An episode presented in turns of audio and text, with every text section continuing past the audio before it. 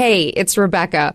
Before we begin, I want to let you know that we are overwhelmed by your love and support and kind comments on social media. And I want to ask you for a quick favor. Please leave us a review. It really does help us out and it helps others discover the podcast too. And here's this week's show. What's more difficult, doing a movie or Oh, building a company? Are you kidding? Doing a movie where you sit on set, I mean, and people bring you coffee and do your hair and do your makeup and put your clothing on you, tell you where to stand.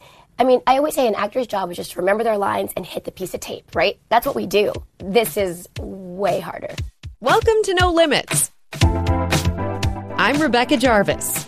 Each week, we're talking to women playing at the top of their game.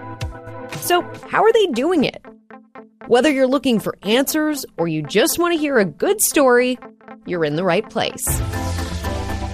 The woman you're about to hear from has spent most of her life in the spotlight. Discovered by a talent scout right here in New York City at just four years old, she appeared in her first film at six, went on to graduate high school at 15, and moved to LA to pursue her acting career in full force. She says she gave herself a year to make it, and it paid off big time. She landed the leading role on one of the biggest television series of all time, where, I'll give you a hint, she slays vampires. Sarah Michelle Gellar created the iconic television character Buffy the Vampire Slayer, and from there, her star has skyrocketed. Today, she's taken on a new role, that of entrepreneur, launching her company Foodstirs in 2015. Sarah Michelle Gellar, welcome. It's so great to see you. Thank you for being on the Thank show. Thank you for having me. I look at your life, you have such an interesting story because you started out in the industry so young. You were four years old in Manhattan, found by a talent scout? Yeah, I think it's really different. And I, I pardon everyone for my voice. I'm not sick. I have lost my voice from talking so much. As my husband would say, it's called karma.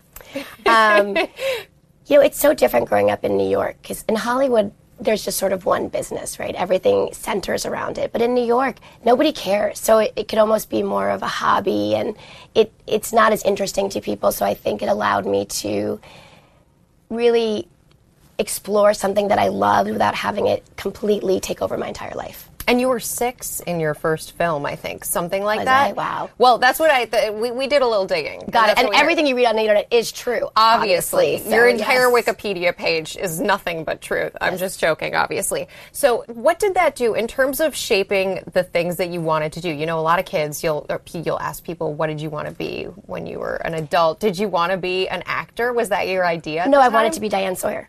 You wanted to I, be Diane that Sawyer. was my like. I wanted to be a photojournalist, and I was going to travel all over the world and do my own. You know, we used to have these things called cameras that took pictures with film when I was younger, back in my childhood, and that's what I always thought that I would wind up doing. And then ultimately, I realized that at the time I was really loving what I was doing, and I said, okay, well, I'll just keep doing it till it doesn't work for me. And then I graduated high school at 15, and I moved to LA not too long afterwards. And I said, okay, I'll give it a year. And then if it doesn't go well, I'll, I'll go to college. And then I got this mid season replacement show on a network that no one had heard of at the time. But it did okay for me. Buffy. Yeah. Did okay. it worked out just a little bit. Yeah. it probably is one of those things where you respect it because it made it helped put you into a completely new category. But it's also like, are you forever Buffy? Is that Oh, what I don't mind. you're, you're, you're good with that? You know, probably if you'd asked me a year after the show, I would have had that like 20 year old, you know, snobby, uh, uh, you know, I'm known for more than that. Or, but now, as, as a real adult, I realize that because the show is so successful, because I am so proud of the indelible mark that we made with that show and that character, it gives me the freedom to try other things. Because I've already had more success in my life than I ever thought I would have. And I'm comfortable with that. I'm not trying to achieve or chase a dream that's never going to happen. And because of that, it let me take other roles that I probably normally would have been maybe a little afraid or to try an entirely new venture in my life.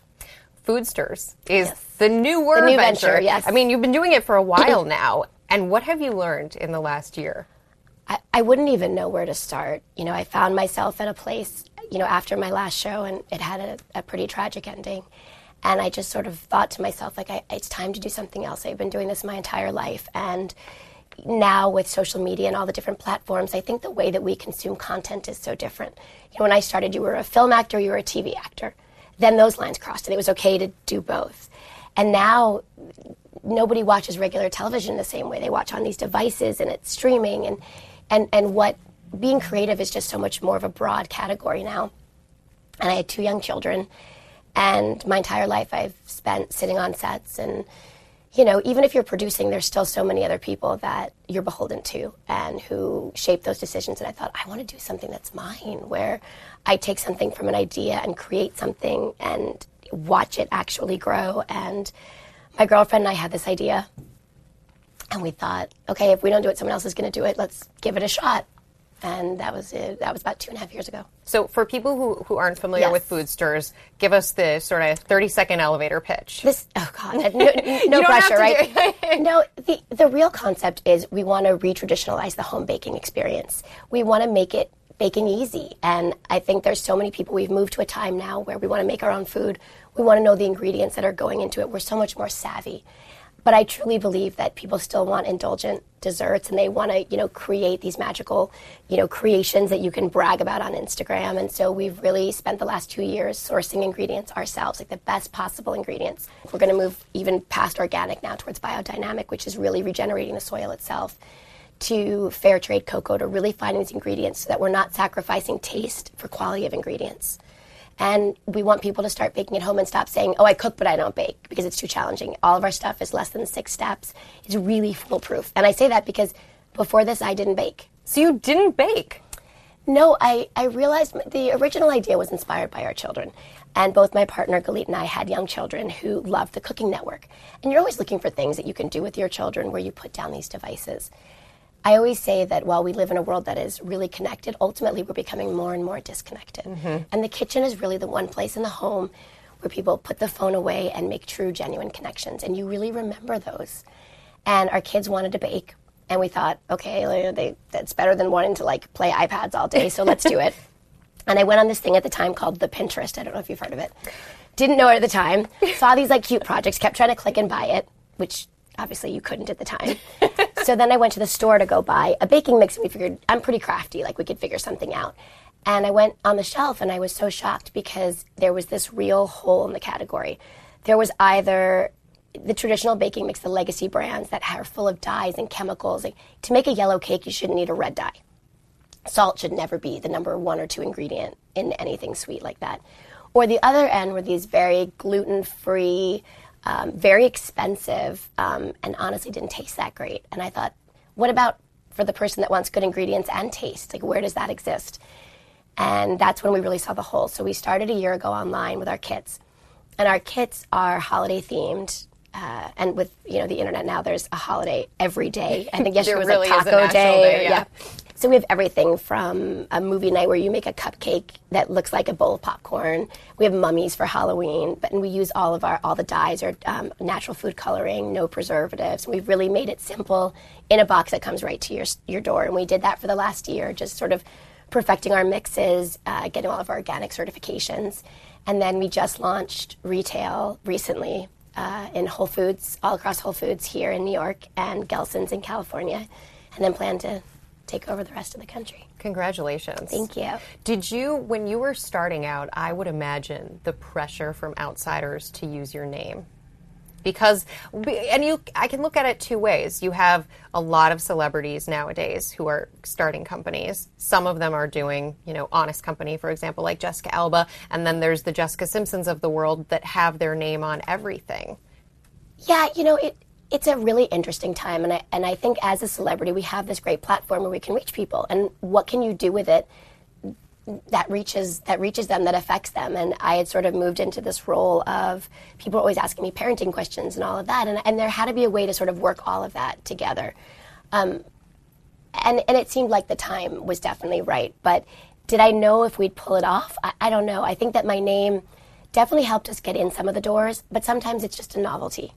Like, okay, let's see what you know. Let's see Buffy bake. Proof of Like, concept. yeah, and then you get in there like, wow, they have this really impressive deck. They really know what they're doing. They've studied the category. I mean, baking is a five billion dollar category that you know you see the outside of the supermarket and it's really being modernized you're seeing all of these juices and better ingredients and cleaner this but the inside of the store still needs work and you're watching it slowly it's starting in the cereal aisle You're seeing the transition. I mean, even some of the big companies like M&M now is saying that within two years they're going to go to all natural colorings, and that's what the demand is for. So I feel like we're just a little bit ahead of the curve. Right, you spotted it before the big guns really caught on to the trend. And I also think about a brand that speaks to the modern consumer. Mm-hmm. that is interesting to look at, that's creative, that speaks to more than just, you know, old baking was like a homemaker, right? It was sort of a very older concept and it's it's not you know everyone bakes mm-hmm. from young children it's a great way to get them in the kitchen it's fine and gross motor skills it's math it's science it's vocabulary um, but for older people it's about and me being an older person it's it's connections it's girls night having a glass of wine and having a treat or bringing it to someone's house and really also using the creative side of our brain i, I worry that we spend so much time on technology but creativity is the road that leads to invention. And if we don't use that side of our mind where we tactile, we touch, we feel, we make, we have to do both. What did you learn about business throughout all of this? What was the most surprising thing? Oh goodness. I, I joke that I speak an entirely new language now from SEO and SEM and you know I How did you learn all of that in the first place? I had to because if this was the business I was going to do, then I had to understand geo targeting. And I wasn't even on social media. I start. I've only been on Instagram a year and a half. Like I, it was really all to sort of learn this world. Um, I think the funniest thing for me was um, like digital targeting. I never actually caught on until recently that like I would go to a website and then it would pop up. Like I, I thought it would just it was just follows you all day yeah. long, yeah. I don't think that I because I didn't spend enough time really on the internet. And I think that really fascinated me when I was like, "Oh my god, they know everything about me." They And- know and everything. that's why they keep sending me all these great clothing to buy. Like, it's not just the internet being nice to me. So you learned a lot about business. What was what was the biggest surprise? And what what in this last year? What's the thing that's surprised you the most about the Foodstirs experience? Goodness, I, I mean, I'm constantly surprised. I'm constantly surprised at my own ability to do things that I didn't think that I could do. Um, it's also understanding an entirely different business. You know, in my in film and television, you have like the top, the people that you know people revere and look up to, and and in the food space, it, there's different people, and they're just as famous in that space, and they mean more in that space than I do, and it's a humbling experience in a really good way. I've really worked to challenge myself. Um, I always say fail is first attempt in learning. It's all about pivoting and, and learning, you know, what works. We've gone through different iterations. Our boxes have changed. And it actually was funny. I was just at Whole Foods in Columbus Circle because, you know, I'm a New Yorker. I'm a hometown girl. I haven't seen it on the shelf here yet. And our boxes were just like a tiny bit too tall. And I was like, what happened? I went to the Whole Foods. I measured it and I realized, oh, I went to the Whole Foods in Los Angeles and there's more space Oh my God. and it, it's just all those like little things that you don't think about or even just looking at the shelf like before i would go grocery shopping but i never thought about what attracted me to try something new? Was it the color of a box? Was it branding? And i, I always say honest did it right. I mean there's something about their branding that you notice it and it calls to you and it's different than everything else that's out there. And i do think that when you see Foodstirs on a shelf next to the other brands you you see the modernization of it. So, okay, when you think about the honest idea, so they're getting bought now by Unilever, would that be a dream come true for you? Oh, you mean to sell the company Yeah. for billions of dollars? Yeah. No, who wants billions of dollars? You know, I'm just in it for the baked goods. I, look, to have a legacy where I've created something, and I think for my kids, it's really interesting because they're still young, so they don't totally grasp being an actress. Like they get mommy and daddy are on TV, but it is a, a different concept. But from Foodstirs, they've watched Galit and I have an idea spend all these hours. They've gone with us when we've created boxes to the factory when we produce. They, they're such a part of it. And now they go to the shelf and they see it and they understand that you can make that happen. It, that's worth everything. Mm-hmm.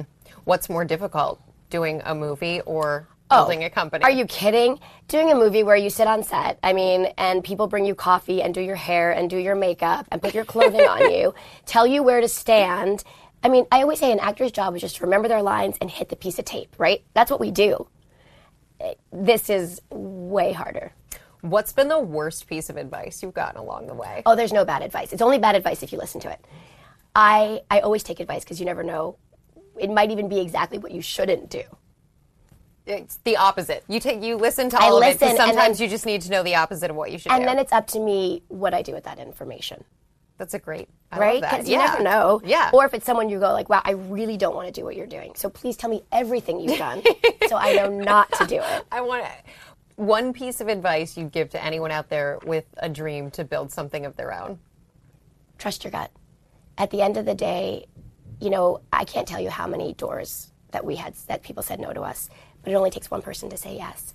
And you can't get discouraged from that because at the end of the day, if you have this idea and you know, and that's why the advice is so interesting because we're sort of rewriting our playbook. We're doing things differently. I learned that the way grocery stores work is they have certain resets when they reset their shelves. But I'm not going to wait for that. We're going to do it now. I'm Like, sure someone told you to wait for that. oh, they do all the time, and then we say no, we want to do it now, and then we make it work somehow, and and they say, well, you have to pitch to them; they don't come to you, and it's like people are hearing about it and coming to us even faster than we thought, and it is definitely a snowball in the best kind, but it, it all moves, the parts move very, very quickly, and also just learning the logistics of it, and shipping and sell by dates, and and all that goes into it, UPC codes, It's not just the fun stuff on the surface. no. I just want to. I, I want to close this with a final thought from you, and I, I think it's so clear from hearing you talk that you know this inside and out. This is not. You're not one of those celebrities that just put some money in this brand. No, and I, let it grow. I've never put my name to stuff. I I'm very I feel like my brand of myself, like I've always been very authentic to it. When years ago I used to work for Maybelline and they came to me at first and I was like, No, I'm an actor, I'm not a pitch person. This was before people really had campaigns. And then I thought about it and I was like, Well God, I've used Maybelline mascara forever and it kind of makes sense. But I I value the work that I put into my life and my career, and I could never just slap my name on it. Even when I would do a, a movie or a television show that I wasn't producing, I still took it like it was my baby, and I had to put. I, I don't know how to do it any other way. Thank you. Thank you. I really enjoyed chatting with you. Yeah. Thanks so much for listening to another episode of No Limits. If you like what you heard, please make sure to subscribe, rate us, tell your friends, and if there's someone you think we should have on the show, let me know. You can tweet me at Rebecca Jarvis, and of course, you can follow along with us behind the scenes on Facebook, Instagram, and Snapchat. And special thanks to the team here at ABC that helps make this happen. It is a big one. Taylor Dunn, Josh Cohan, Andrew Kelb, Michelle Buncardo, Steve Jones, Erica Scott, and Elizabeth Hecht. And join me next Tuesday for an all new episode of No Limits with Rebecca Jarvis. Until then, take care, be well. Hey, I'm Andie Mitchell, a New York Times bestselling author. And I'm Sabrina Kohlberg, a morning television producer. We're moms of toddlers and best friends of 20 years. And we both love to talk about being parents, yes, but also pop culture. So we're combining our two interests by talking to celebrities, writers, and fellow scholars of TV and movies Cinema, really. about what we all can learn from the fictional moms we love to watch. From ABC Audio and Good Morning America, Pop Culture Moms is out now wherever you listen to podcasts.